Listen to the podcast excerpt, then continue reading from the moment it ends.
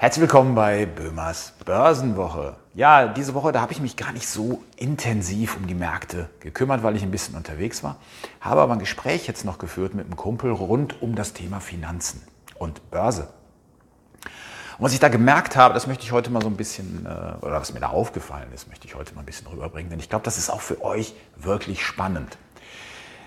Der ist 47 und hat sich bisher überhaupt nicht um Aktien und Finanzen und Börse gekümmert. Aber das Thema Altersvorsorge, das treibt ihn natürlich auch um als Selbstständiger. Und ähm, ja, er ist jetzt endlich dabei, sich diesem Thema zu öffnen. Er hat es verstanden, dass mit den Minuszinsen natürlich kein Start zu machen ist. Dann haben wir eine steigende Inflation.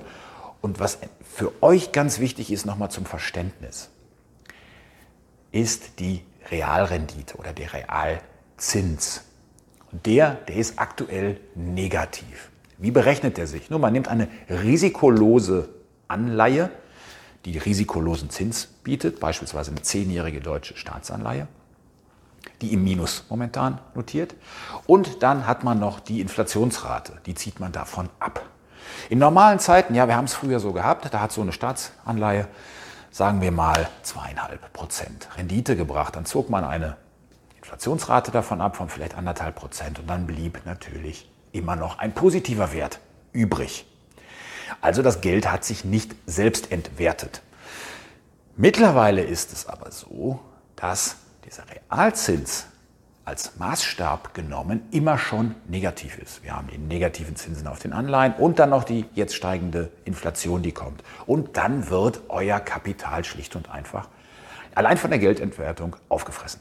Nun hat die EZB in dieser Woche ja das Inflationsziel noch einmal angepasst in den Bereich um 2%.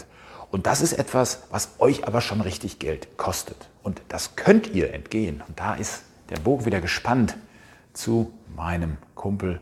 Das könnt ihr auch entgehen, indem ihr direkt auf Aktien setzt. Denn die bieten euch natürlich Renditechancen, die deutlich höher sind. Wie hoch sind die Renditechancen? Ja, das hängt von eurer natürlich Risikoneigung ab. Aber die letzten zehn Jahre genommen, schauen wir auf den DAX, da hat er knapp 8% auf das Jahr gebracht. Das ist doch eine ordentliche Rendite. Und mit diesen 8% pro Jahr, ja, da verdoppelt ihr in neun Jahren den Einsatz. Das müsst ihr euch einfach mal vergegenwärtigen. Aus 5000 Euro werden in neun Jahren 10.000 Euro bei einer jährlichen Rendite von 8 Prozent. Das klingt nicht unrealistisch und das klingt vor allen Dingen so, dass man es leicht nachmachen kann. Und das ist genau das, was ich euch mitgeben möchte und was ich auch meinem Kumpel heute mitgegeben habe. Nimm das selbst in die Hand, setzt auf Aktien, setzt auf Börse, wie auch immer.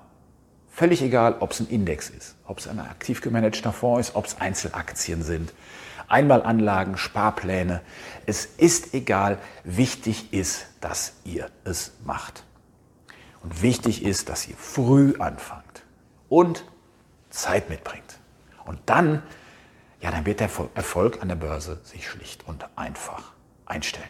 So, das soll es gewesen sein heute von mir an dieser Stelle bei der Börsenwoche. Und einmal wollte ich es noch sagen, denn eine Sache, die ist ganz wichtig für euch und euren Anlageerfolg. Also, du kannst Börse.